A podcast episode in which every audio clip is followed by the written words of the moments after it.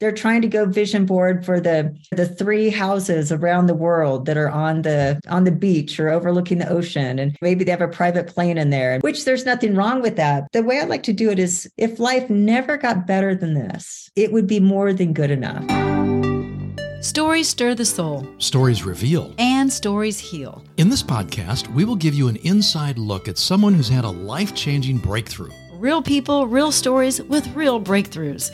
As a health and wellness expert and coach, and Todd as a men's mentor, we've seen firsthand what God can do when it comes to a breakthrough. So lean in, listen well.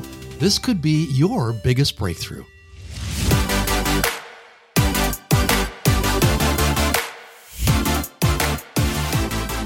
Hello and welcome to Your Biggest Breakthrough. I'm Wendy Pett. I'm Todd Isberner. And you know, my wife Wendy really loves to shop.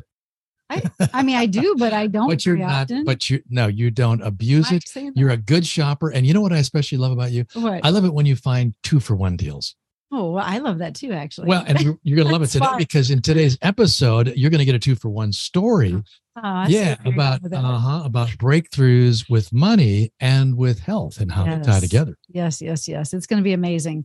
Uh, actually, today you're going to um, hear from Krisstina Wise, and she is going to share with us a couple things. But one of them is you're going to understand that you probably fall into one of three buckets yeah. pertaining to money. One yeah. meaning you can't make it, two, you can't keep it or you overspend, or three, you make a lot, have a lot, but you feel you feel guilty spending it. Yeah, there's some powerful wisdom in what she oh, shares about that. You're also going to understand how money affects your worthiness and your value. Yes. And you're going to understand how it affects your health and how to ensure that your health isn't negatively affected by your relationship oh, man, with big, money. That's a right. Big, yeah. And yeah. also, lastly, but most importantly, I think uh, she's going to share with you the key to gaining the right perspective and maintaining the right health and wealth and it's all as a result of surrender. I don't need to say a whole lot more because she'll story. expand on that. Oh yeah. So Krisstina Wise, she's a mom of two. She's an avid runner, and some would say that um, she's a reading and learning addict. And she is uh, has an obviously loud and frequent laugh. yeah, but it's laugh, but it's delightful. Great. It is delightful. But she's a woman on a big mission. Let me tell you, she is a real estate mogul millionaire coach and creator of several multi million dollar businesses, including Good Life Luxury, The Paperless Agent, and Wealthy Wellthy. And that's wealthy as in money wealth, and then wealthy as in healthy wealthy w-e-l-l wellthy um, she's an international speaker and author of the amazon bestseller uh, falling for money a romance novel for your bank account and she has been named one of, of the 100 most influential real estate leaders in the country. She's been featured in USA Today as well as by Apple, um, Contactually, and Evernote for her creative leadership with emerging technologies. Wow. Enjoy the show. Welcome to your biggest breakthrough, Krisstina Wise. It's so awesome to have you on this podcast. You were on Visibly Fit. Now we're having you here on your biggest breakthrough. This is so fun. Yeah, thanks for joining us. You're welcome. And especially taking time out of your busy schedule because you can be extraordinarily busy. Because if anybody, she used to be, she still is, but it's in a very balanced and managed. Because if someone Googles you, they're going to immediately conclude, oh, she's pretty successful, at least based on their definition of success. Because you really did. You made it incredibly big in the real estate world. You were learning from the best and the brightest mentors, even like Gary Keller, really he mentored you and he kind of helped you along your career and then you you hit what might be called like the pivotal top of real estate you were well known you became an international speaker an award-winning author of the amazon bestseller falling for money you were named one of the 100 most influential real estate leaders in the country like that's she that's rocks mind blower and i and in your own words you pretty much thought you made it and then the unspeakable happened, and you experienced this unpredictable, life threatening illness. Yeah. And then that was just the beginning stages of setting you up for some incredible breakthroughs in your health and your wealth. And so we're going to get the details of all of that in this podcast. But first, I want you to take us back to your roots. Let's talk about the beginning and get a little bit of an idea of who you are, where you came from, and just your beginnings in life. I like to tell a story that in the middle of, let's say, that epic success you were mentioning, my father would he would go come to all my events he was just super proud and he came to everything he and his wife like came to everything that i did and this was in austin texas and one time he's telling a story and a big group of people around so i used to do a lot of events and networking and stuff as part of my business and my dad was telling a story and he said yeah my nickname was cricket nobody knows that either but my oh, only where's my the dad cricket? Only, the cricket dad, sound effect we need but he said, yeah, that's the crickets, right? And he said, yeah, cricket, you know, when, you know, when we lived in that trailer home, that first trailer home, and he's going on and telling this whole story about our little bitty travel sized trailer that we lived in for years. And we upgraded to a single wide and we upgraded to double wide from that. But at that time, this was, I hadn't, I was so ashamed and embarrassed of him telling that story. I was petrified and angry. And I didn't probably, if you looked at me, I was just changed colors even. And afterwards, I said, Dad, you never, ever tell anybody that again. I don't want anyone to ever know that I started trailer home because I was, again, so shamed and embarrassed. So now in this part of the journey, it's like, yeah, it's just part of the story. And I think it's an important part of the story because I just like to say it's despite where we came from, and there's alcoholism there's abuse it was those th- that upbringing was pretty brutal and just in a shady environment altogether lots of fights about this thing called money by the way. So it's just that's where i began was in a very teeny tiny small town. Was a one stop sign town not even a stop light town stop light town mm.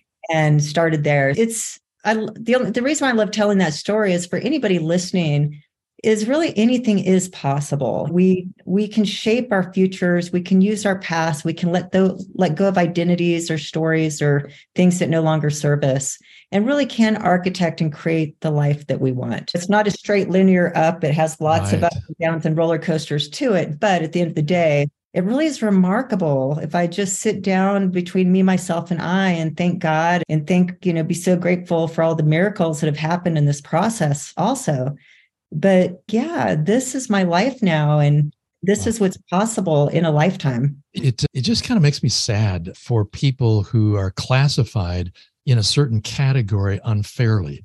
And I'm talking about people who live in trailer parks, oftentimes are judged by others as being less than. It just breaks my heart because that's so untrue. That's such a nasty lie. And you growing up had to process that whole thing a little bit later as you got older. Oh my gosh, I grew up in a trailer home.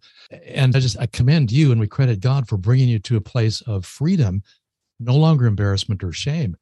And it sounds like it, it didn't happen because you became successful. It happened in spite of becoming successful. Yeah, there's a lot of story in there. And What's interesting that I think so many of us can relate to, and you said the word is the not good enough.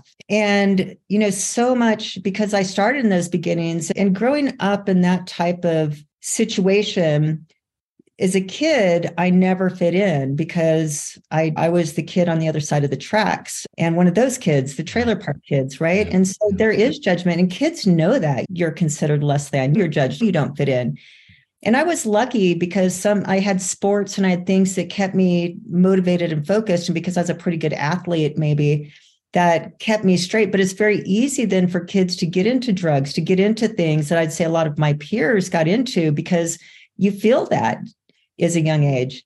From I was just maybe wired a certain way too. Like I knew I wanted to get out. And from a young age, I hmm. learned kind of part of the story I started learning that if I could figure out ways to make money, because I wasn't going to get it from my parents, my parents were never around anyway at that time. Hmm. But I figured if I could get this thing called money, then I could fit in. And I could fit in because I could then buy the Jordache jeans. I could mm, buy the, the Gloria Vanderbilt. So you remember the Gloria Vanderbilt. That's right. And I could buy these things. And so the interesting thing about that is once I was able to start buying things that caused others to judge me differently, then I started to fit in. Hold that thought real quick because immediately I want to say, wow, the seduction of that lie, right? Mm. Because all of a sudden we're like, ooh, I'm accepted because I have this material stuff. And then you lose sight of who you really are. Yeah. And I want to go back to you wanting to fit in, but what was that trip trigger, so to speak, of what catapulted you to want to really make money? And what was that first thing that you did to earn money and see the, the Jordache jeans come to fruition and that kind of thing? What did you do? Yeah, I mean, at first it was just trying to make money to be able to. When you're on the school lunch program, you're judged also. So mm-hmm. somehow, like, I didn't want to be judged that way anymore. And this mm-hmm. was just a little girl that was wanting to tr- trying to figure out with that age intellect, and you don't know very much. You just can see what you can see or experience what you can experience. But I thought if I can make enough money where I can make my own lunches or buy my own lunches, then maybe I won't be judged. I won't be made fun of by, oh, she's on the school lunch program. So it's little thing like that. So one little thing. And then I would notice, like, oh, now that I can buy lunches, nobody calls me those names anymore. Oh, now that I can figure out how to buy a pair of jeans that's not high water jeans, they don't call me high water Krisstina anymore. There's just little bitty things. So, so just really starting to wire. So there was the good side and the not so good side that came out of that. The good side is that I think what that did as a young age is it caused me to want to make money. So I got very good at making money from a young age. And then I'd go door to door, I'd sell stuff. If I wanted to go to basketball camp, we'd sell candy bars and I'd sell more, I'd sell 10x the candy bars anybody else would sell with their parents trying to help them. They would pay for my basketball. So I just were motivated. The reward, you know, that reward system. Oh, this works, that works. So I just got very money focused. And again, at that young age, the message I received, like you said, it's a big fat lie. But the what it, it was true at the moment that the more things I bought that had a certain label attached to it, the more that I fit in. So hmm. now let's fast forward to an adult. Still love making money, really good at it, can make a lot of money now, especially in real estate and where I started, make more money than I ever thought was possible to make. But what is my story? Has my story changed?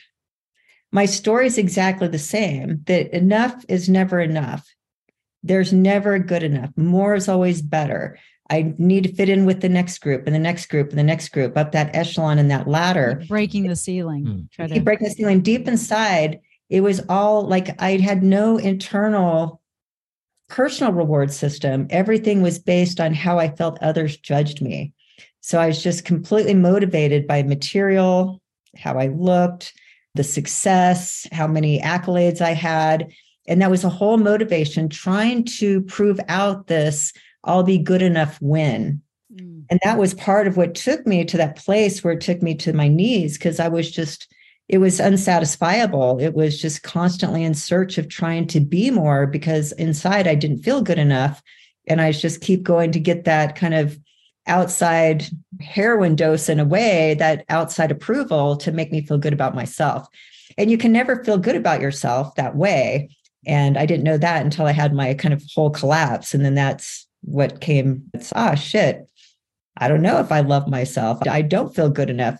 And what, just to final that story, is that what exacerbated all that is when I was like in bed and I'd lost everything and nobody i didn't have my work anymore to be able to tell me that i was good enough mm-hmm. i was just there with me and i then i'm depressed and i'm sad and i'm I, and I just thought I'm nobody if I'm not successful. And now I had to deal with that story of what if nobody knows who I am anymore? And what if I can never speak on a stage ever again? And I don't think I'm going to come out of this. And so now this like human suffering because I didn't know who I was. I didn't, I don't know if I liked myself or not. I felt with a lot of regret of stuff that kind of people I hurt and maybe things I stepped on to re- even reach some of the level of success that I did because everything was success focused. So I didn't even like aspects of myself. I realized I didn't even agree. I didn't, I was, the whole thing was just, I felt I just had to be there with myself and realize I don't feel like I'm anything if I'm not successful. And that's kind of where it started that real internal work had to start and where we talked about before just had to let go and yeah. and go and to surrender. Yeah surrender. Krisstina right now you're talking to someone else that's high water so on. They've got that same loop that's playing on in their mind, but they maybe have never even gotten to the success pinnacle, quote unquote, success with money pinnacle, but they're still carrying around that same story, which is keeping them from earning a healthy living and feeling and knowing who they really are. What would you say about that or to that person that is still listening to that loop and maybe they have a they have a drive they want to be different and better but they don't know how to get off of that loop in order to even make healthy money Yeah, it's, they're part of the where money gets money and good enough are very. Intertwined and connected with mm-hmm. of this subconscious belief that if I made enough money or had enough money, again, subconsciously, or could make enough, that would make me worthy. So there's a worthiness that connected to how much money we make or how much money we have. And that's where the big fat lie is that they're totally separate. And so we have to take kind of money out of the equation first and not relate our worthiness around this thing called money and just relate our worthiness around, you know, I'm perfect because God made me perfect and I'm here for a reason and I love myself and it's completely independent of money and how much money I make. My worthiness is not anything connected to my money. And so that's they have to be separated as the first step. Mm. Yeah. Now, alongside that, say take somebody like me that you think that money is going to complete the worthiness button, it doesn't. And then just more money you make, the more then it can turn to this ugly thing because you're you do connect your worthiness to the money. And if you never feel worthy, you get really lopsided. And like I said, can get out of integrity, can get out of value systems, can make the wrong sacrifices, all for the same money because that even though you have it, you're still you think you'll feel more worthy, but you don't feel any more worthy. And more money can cause more problems if you haven't done the worthiness work it's so subtle to try to recognize that this relationship that I have with money may not be very healthy, that there needs to be this separation between who I am and what money represents. And so I think it's really challenging for people to address that without some kind of catastrophe taking place, if you will, some chaotic circumstance that sort of just throws you off track, which is exactly what happened to you, correct? You had this unpredictable life threatening illness hits you, which really puts you in a place where you could begin to evaluate things differently. Talk about that. Yeah. And I think mm-hmm. many of us listening have made a lot of money and maybe lost it all. In fact, most multimillionaires, so on and so forth, when I ask them, have you gone bankrupt at least once? They're like, yeah, at least once. So with the like with the money thing, sometimes this causes losing it all losing your health all yeah. the way, losing your money all the way. That is the wake up, like you said. And it's God will always call our bluff that we think we we think we know it all. We think we're in charge. We think we have control until one little thing mm. takes it all out and realize I never had control. And I'm this human experience and I'm missing the, the why I'm here piece. Yeah. So anyway, with losing it all, first of all, what I say is what I've noticed over time is like we're in these these three buckets and with the work that I do, which is financial coaching and, and, helping people really master their relationship with money and kind of the overall skill with money for a better life. And but the again in this context of worthiness, one one bucket is those that just can't make enough money. And again, conflating the worthiness in it. So then it's, hey, I'm just not good enough. I can't make enough money. I people don't like me or whatever the case is. So that's that I can't make enough money connected to worthiness. And one of the solutions there, like I said, is that we want to break it from connecting our worthiness to money and separate the two. I'm 100% worthy. I'm perfect. I'm lovable. We can write down all the characteristics and attributes about ourselves and make those things true and spend time doing that. And then separate worthiness from value value is it is that's the words i think worthiness and value get confused. Value is different like value in the marketplace means hey my level of skill produces this much value in a marketplace and the marketplace will pay me this amount for this value. So we can over time really work on different skills that maybe bring on more money so on and so forth. But the big takeaway there is to really separate worthiness from value. And realize i I yeah, maybe I'm not making enough money because I'm don't offer enough value to command that type of money, but I'm 100% worthy. I'm 100% hmm. perfect, imperfectly perfect or perfectly imperfect, however you want to say it. That type of thing. The second bucket though is the second bucket that I would have put myself in means I was making a lot of money but I couldn't keep the money. Why? Because deep inside, one, I was trying to spend all my money to buy that outward appearance, like we talked sure. about, more material things, the better, better I fit in type of thing that I carried from childhood to adulthood, which just led to overspending and thinking you can buy your happiness, which you can't because it goes away very fast and you're buying the next thing and the next thing and trying to fit in with more expensive toys and more expensive everything. So that's that second bucket where it's still a worthiness that you're making enough money now, but you don't feel worthy. So it just tends to evaporate and disappear one way or another. Like I would have, I had millions and a few little mistakes I would make and it's all gone. It's like, how do I keep doing this? It's because I hadn't fixed that yet. That whatever subconscious patterning I was in, I had to get rid of the money because I didn't feel worthy to have it. I was still stuck in that place. That's like that second bucket that many people find themselves in. And again, it's worthiness work and understanding money and how much is enough. And, and that helps us fix that category. And then the third category are those that make a lot of money, have a lot of money, but feel guilty spending it because I'm not worth it to spend on. It again, it keeps going down. I'm not worth it. I shouldn't spend this amount of money. That would be a very selfish thing to do, whatever that story is. But you can see that three buckets, but it's all worthiness.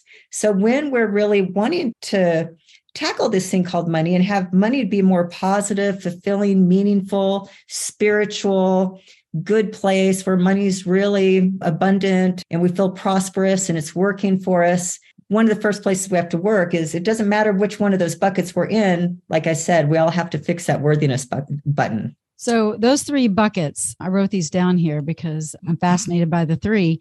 And obviously, I would think that you would have this other bucket that you're trying to get these three buckets to kind of go into, right?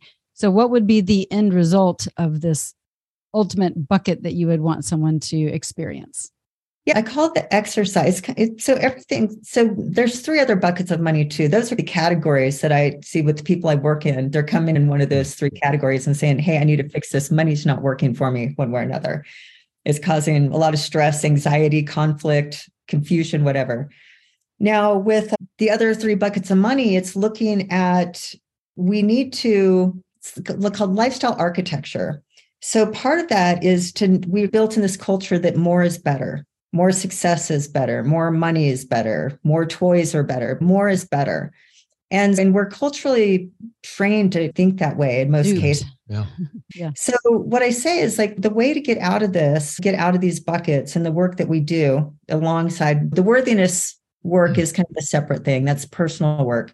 But when it comes to financial piece, I advise people we want to start with something called How Much Money is Enough? And it's a really good starting place as far as a very practical thing to start doing and thinking. And when we ask this question, it's how much money is enough to live a good life? And so it seems like a simple question, but when we just ask ourselves, I always challenge everybody just go sit down, spend 30 minutes, and see if you can come up with the answer to how much money is enough.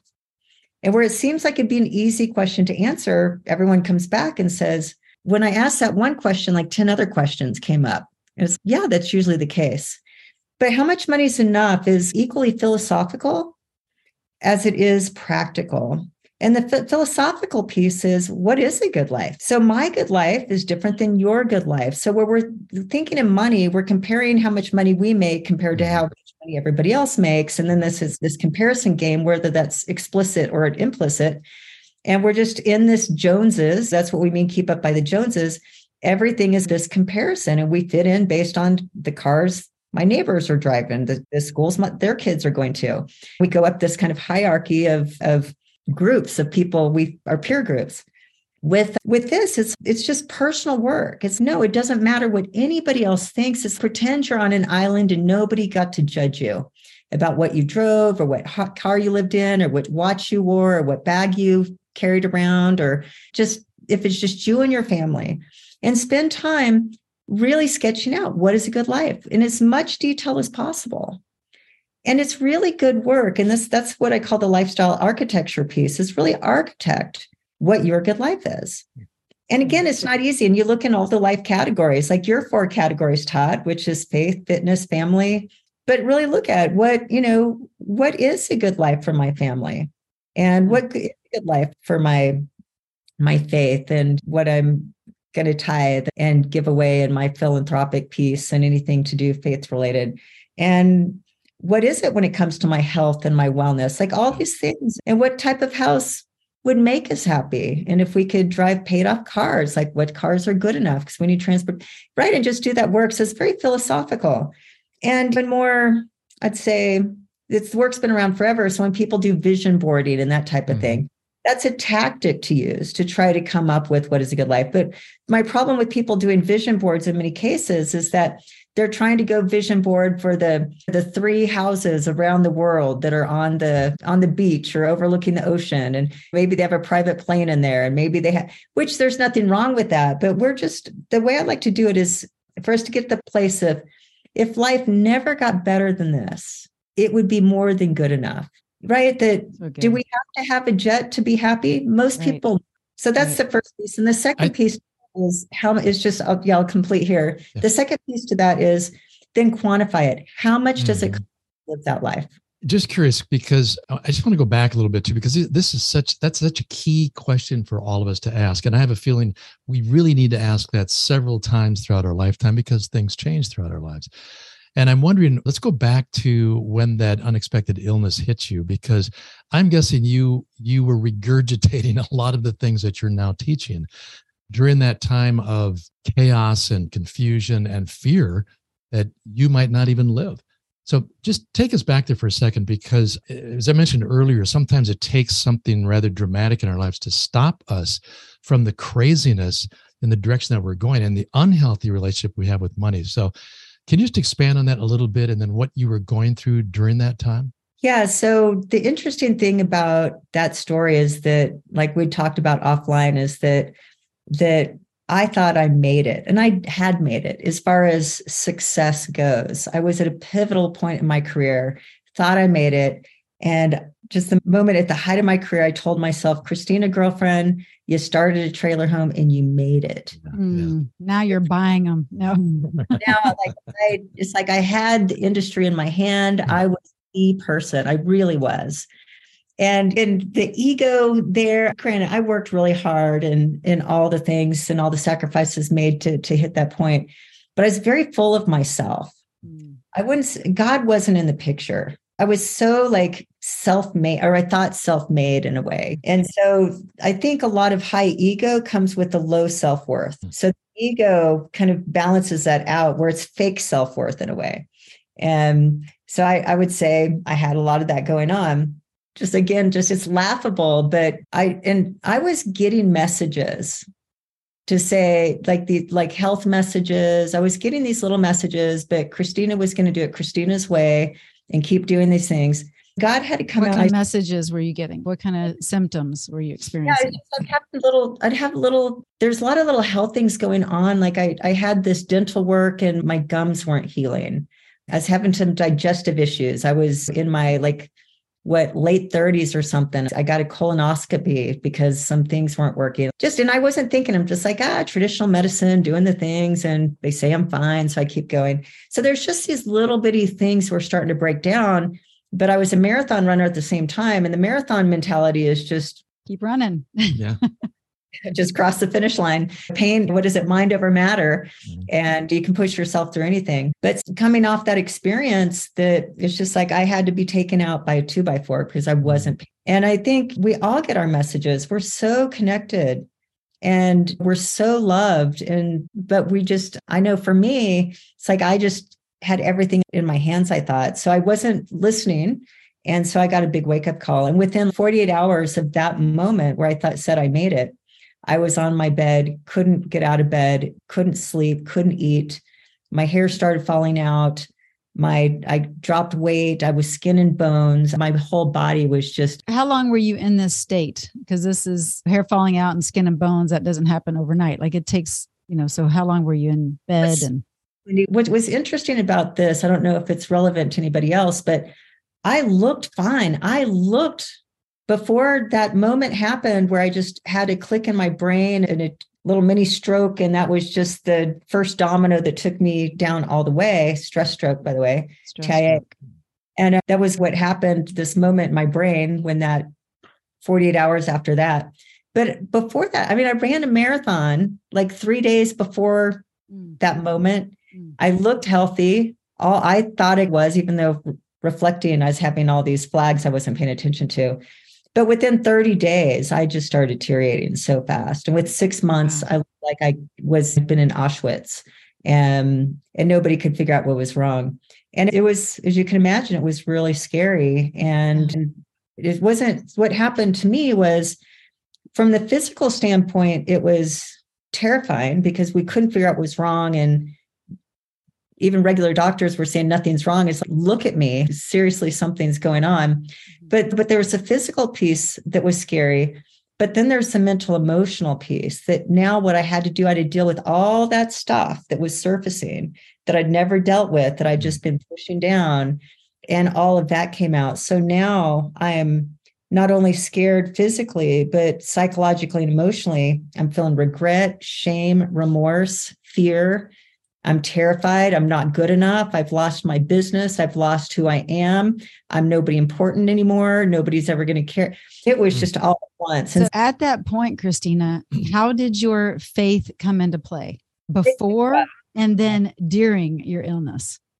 Yeah, so that took a while. I mean, it's probably nine months of Krisstina trying to do mm. even duke it out, duke it out, and trying hard and just like holding on. Like metaphors like my I'm holding on for dear life, and my fingernails are ripping off as I'm holding myself, trying to hold on to hmm. whatever. I had left, and just force and all that kind of stuff that kind of probably helped me be successful at a certain level, but I was still using that and if, I just remember the moment where I had nothing left. I had no, I was done. And I just, it, was a moment where I just let go and I surrendered. Mm-hmm. And I prayed for a miracle. I prayed for a miracle and said, I need help mm. and I surrender and I can't do this anymore. And if I'm meant to stay around, I need your help and come in and I'll do whatever you say. I'll do whatever you tell me and, and just let go. And I think I gave you guys a metaphor. Like I, again, I remember the moment I was in just the metaphor is like I was in total darkness. And darkness means, again, I was, my body was dying. I was psychologically just in complete existential despair and darkness. And I never considered suicide. Like suicide wasn't a thought for me. But what was a thought for me is I understood why people committed suicide. Like it gave me empathy there because my old hard self is pull yourself up by your bootstraps, suicide. That's who would ever consider that. Like I had, but now it's, oh, if people are trapped here forever and they think they will never get out, mm-hmm. you want out. So I understood it, but I reached that point where I understood it, which before I just, I couldn't even relate to it. So that created a whole new open heart space and empathy where I didn't have a lot of empathy before. Mm. Wow. So was it was, yeah, at that moment, but dark. And the day that I just surrendered and asked for a miracle and just got to my knees and prayed and say, I'm over myself. I saw this little pinpoint of light, like the size of a needle, the head of a needle, just this little pinpoint of light. But it's like God was talking to me, saying, I'm here. I'm the light on the other side of this darkness. And I've got you, and we can do this together. And that's all I needed was that little pinpoint. And over time, just going through this, and the light just got get, like expanding until one day I woke up and it's, oh my God, all the darkness is gone. But it was that moment of complete surrender. Mm, wow. So powerful. Powerful and so indicative too of who God really is, the God of love. He made you because he loves you. He had a purpose for you. He knew what you were putting yourself through. And all he could do because of your strength of will and ego. I was going to say stubbornness, yeah, stubbornness. which I recognize. Just, just wait on dear precious Krisstina to reach the end of her rope. Yeah. Then she'll call out to me. Oh, the mercy. And the beauty is that all it took was that that one whisper of a prayer help me, God. And how many times people just don't realize how willing God will rush in to show himself. Even though he started that little pinprick of light, it was enough to give you an appetite for more and to overtake the darkness and a desire to let it go and to trust him. And look at what he's been doing in your life since then. I think it's very powerful. But why do you suppose it's so hard for all of us to let go. We're drivers, we're achievers, we want to accomplish well, things. Not everyone are. We're all not right, all drivers. That's true. Like, there's right. some people listening. They're like, "That's you and Wendy, but I think Krisstina, but not me." I think a lot of people got to get to that place of surrender. Why in the yeah. world? Why is it so hard? Just like, why do we need that kind of pressure to surrender? Why can't we just surrender without the chaos and the craziness? Answer that question. I'm thinking and reflecting, I was getting messages, but I just wasn't paying attention. And I because I wasn't connected. I, now I'm connected. So I pay attention to the messages. I hear them. In fact, I welcome to receive them and I want them. I look for them as please talk to me. Tell me what to do. What do you want? What do you need me to do? And it's just, again, it's just surrendering over to that place. And it just, it's just so much better. Like I don't have to have all the yeah. answer. Yeah, yeah, so much better. Yeah. if, yeah, if that's the bottom line, it is better than what you think because you're hanging on to things thinking you're in control. Let it go and see what happens. Now, I'm guessing that there is a deep correlation between your drive for making money and your health issues. Is that right? And if that be the case, why do people not notice how the constant drive drive to make more and more money eventually is going to affect their health?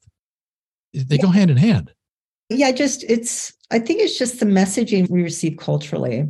One, it's the drive, like everything we've talked about. When we think money is makes us more worthy in the world and we're driven to make more money. And especially, this is applicable to everyone, but especially for those that are entrepreneurs, there's this entrepreneurial code that you work hard and work know, hard, play hard.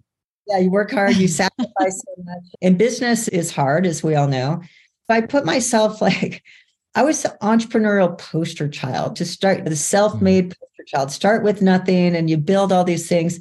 But it's subconscious messaging. You, when you get there, life will be great. So if you've really, if you reach this pinnacle of say business, career and or financial success when you get there then the rest of your life you can pay attention to. Then you can fix your marriage. Mm. then you worry about your health. Not that we consciously think that but it's kind of the subconscious belief. So i think as there's that there mentality that i need to get there as fast as possible and do whatever it takes without considering the consequences of that. And then for me, in the terms of money, since part of my lesson learned and the reason why it really became the catalyst for what I do now is to understand, like, oh, in financial terms, which I understand really well, my body is my number one asset. Yes. Because what happened when my body broke, my business broke, mm. my family broke, right. everything started breaking. And it's, oh my goodness, that wasn't in the entrepreneurial handbook. Uh, if you lose your health, and then I had to use all my wealth to get my health back, and then it's like starting over. So, what's the point of losing my health in the process to build all this material and financial and business success, and then have to start over again? like that defeats this. I'm so glad you brought that up, Krisstina, because whenever I'm talking to potential patients, a lot of times they'll say, once I get the remodel done on the house, then I'll take care of my health. Or once I get so and so through college, then I'll take care of my health. And it's interesting. So even if they're not at the pinnacle of their success financially, there's they're still in that mindset, right? They're not understanding that your health is your true wealth. And I know you and I talk about that a lot. That's a powerful thing. And so the lesson that you learned is that yeah, your health is your number one asset. And so, for those that are listening, that are kind of maybe getting a check in their spirit about that, what would you say to them? Ready, set, go. If you're even considering or needing some health assistance, why wait a thing? Or what would you say to them to get them out of their stuck mindset? I think it's, I think, first of all, it's just we have to get to the place, and this can even go back to worthiness too, is that when we love ourselves, we really want to take care of this vessel, this physical mm-hmm. vessel, this body that we get to experience life through. But we really have to love ourselves and value ourselves to do that. And love and value our body and talk about God's miracle in the form of our body and our body's natural desire to want to heal itself. And if we could get out of our body's way, it's it's true miracle how this thing works and it's so sophisticated intelligent it's god's intelligence far beyond our intelligence to even know how to operate fix this thing but i think it starts there it's to get to a place of i love myself so much I love myself as a mother that I want to be a healthy mother to my kids and be able to have the energy and vitality and in all the things. And I love myself as a wife and I want to be able to have energy and vitality in all the things there. And I love myself as a contributor to the world and how I can help other people when I'm healthy and well. And I love myself for me and God's creation and my just the love of being and experiencing life. So it's I it, it really back to worthiness and love. Yeah. And when we love ourselves, like we want to take care of our body. Mm-hmm. So that's that desire there first. Everything starts mm-hmm. with desire. The second piece where I bump into it all the time, and Wendy, you probably do too, then here comes the money piece. Hell, now my body is has these issues and it's expensive to fix the thing. I don't want to spend the money on me. And then you have to get to the point of what's more important? Is there anything more important than investing in your health? Two types of investing. There's investing up front so that you don't have problems later on. So we're investing maybe spend a little bit more more money on organic food and making sure maybe we have a health coach and that we're doing all the things to mitigate or to maybe slow down any type of de- degeneration that lifestyle and does. But then for most of us when we're hitting middle age, then our bodies are breaking. And so you hit middle age, and all of a sudden, there's all these things that are happening and we're experiencing these symptoms. I'm speaking to the choir, so you know, you're. Yeah, we all know. but now it's oh, I have all these symptoms. I'm, I'm just tired all the time. I have no energy. I have these aches and pains. I'm moody. I'm whatever these symptoms are. I don't feel normal. And now we finally go to Wendy and get some work done, get some labs and testing. And it's oh, we've got all these things wrong with this because it's been 10, 20, 30 years of our body slowly breaking down because we've not been investing at it. We've just been using it and not treating it well because it bad health doesn't happen overnight. It happens over years. Same with bad money. That's bad why money, they go together. Go together. So now it's all of a sudden okay, it's going to cost me ten, twenty thousand dollars to fix these issues. It's ten or twenty thousand dollars to invest in my body? That's not covered by insurance. So now it's just, it goes on and we don't do it. But again, it's like we have to say, I want to invest in me. I want to be healthy no matter what the price tag is. And this is where it starts because I cannot make more money. I can't enjoy my life. I can't be here a long time if I don't make that investment. And there's no more important financial investment than my health investment. This can allow me to do all these things later on. So it's just getting to that place. And then financially, it's like, all right, do I want a new car or do I want to invest in my health? Do I want Netflix and do I want all these other things or do I want to invest in my health? It's pretty easy once we just look at the trade offs and say, my health is more important than these other things. It's very rare that people can't find the money to invest in themselves to get their health back. But hmm. again, it starts with the value system. That's it. That is such good perspective. You remind me of what my dad used to say years ago son, use your common sense. And I'm thinking about what you're saying is really, it's just, it's common sense. It's hard to do because I think that the culture has us so brainwashed in all the wrong ways. But the reality is, we do, we have relationships with people, we have relate relationships with ourselves, hopefully, relationship with God. But I think people underestimate the reality of a relationship with money and what some of the outcomes are based on what that relationship is like, including health that can go south.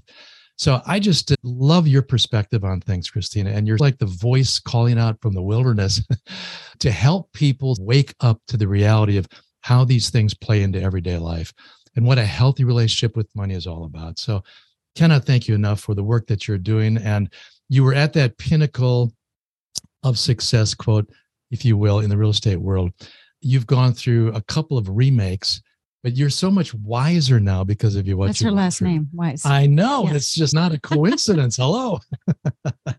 so thank you for the work that you're doing. And we're going to put in the show notes where people can find you and how they can come to you for additional help and coaching and perspective and all the good things that you offer. Definitely. Yeah. We thank you. We appreciate you, Krisstina. I just love you dearly like a sister and I love every chance that we get to see you in person. So hopefully we'll get yeah. to see you again soon. But we want to wrap this up with just a fun question, Todd. Yeah. Because we like to do that. Yeah. Like Which what's I did this before on my podcast. Maybe we'll do a oh, different one. All right. Pick a question. I'll do a different one. Right. What would be one word or phrase that just sums up the en- entirety of who you are in this stage of the game? Oh my gosh, give me an easier one. What's the first What's your favorite that, color? Uh, what's the first thing that comes to mind when, when you're summarizing who Krisstina Wise is? All right. So, what do you want to be known for? I, one thing, I, what comes to mind when you ask that question, I just want to be an example of what's possible. I could tell story after story and come back after come back, and of what's possible, and that really just being getting out of the rat race, getting out of that situation where you care so much about what other people think. Just a quick little story with one of my students. We, what you're talking about is that that she was having some health concerns and it was probably going to cost I don't know, somewhere between fifteen, twenty thousand dollars for her to do all the work she's going to do to get her health back based on what she was told. And then they her husband wanted to buy a Tesla and they were going to put the $20,000 on the Tesla and do the, and they, were, they wanted to drive the Tesla. It, it was a complete family episode because the Tesla went out. I think that we have health and wellness of the family, but the Tesla was more important mm. when they had to make the choice. And it's just, I think it's an example to look at that. Do we really need a Tesla? Like, why do we need a $100,000 Tesla? Real quick. And I wonder mm. if that hmm. was a mutual decision, because if it was a his decision, imagine how she would feel as the wife. Okay, I'm not worthy enough or valued enough. Interesting. It really is. And I didn't go into it that far, but that was where it played out. But it's just, I like to use that example of where are we making those types of decisions. Yeah.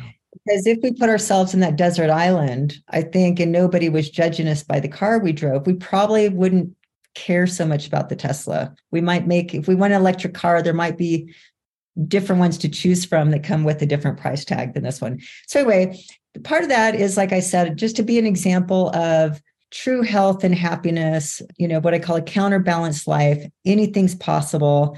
And it's just when we get out of the rat race and we really get to this place of just core happiness. And core happiness is not the money. I'm the money person. So I love money. I love making money. I love having money. I love spending money, but it's not about the money. It's about the life. In life, there's two pieces of life that really make life meaningful. One is our health. We've just talked about my story and your story and everybody else's story. When we lose our health, the quality of life goes down regardless of how much money you make and then our relationships. And we sacrifice our health and we sacrifice our relationships to make money in its reverse order. So my message is, is no, let's make our values around God and our relationships and who we love and who loves us, that they're good enough, we're good enough, and make our health a priority, our family priority. And then just figure out how much money is enough to make sure that we can take care of that and then make money fun. That's, That's perfect. That's I love it. Make money fun. I like that. All right, Krisstina, you're awesome. God bless you. Thanks for being on. Thank you, Krisstina. Thank you so much for tuning into this episode of Your Biggest Breakthrough. That was awesome with Krisstina Wise. She's a very, it? very wise woman, uh-huh. as her uh-huh. last name indicates. Yes, but her yes, life experience is uh, is really profound. profound. You learn a lot from her. Yes. And so you can too. If you go to wisemoneymethod.com, uh, check out what she has to offer there. And she even has a two minute financial IQ quiz and um, yeah, take that, check out your score, and it'll determine kind of your relationship with money. I think you'll find it uh, very interesting. She also has another website called Wealthy Wellthy dot um dot, dot life i think but we'll put it in the show notes okay, good but that was so fun. So thanks for tuning in. And we hope you'll share this episode with others. And if you're looking for some coaching yourself, uh, whether it's health and wellness coaching or faith, family, fitness, finance, uh, go to um, Todd's website. Yes, toddisner.com. Yes. And uh, you get yourself a free book there. There and go. also uh, sign up for a course uh, that we've just launched and a, a, special coaching group. So yeah, would love to see you in there. Yeah. And you can go to my website if you're looking for some health coaching at wendypet.com and uh, we can have a little conversation, see if it's a good fit, but would love to talk with you and get you into a healthy uh, space. So as you heard from Krisstina, your health is your true wealth. And she said that exactly, but that's what I'm saying. And if you think of anybody that you feel might benefit from what has been shared on today's episode, please share that.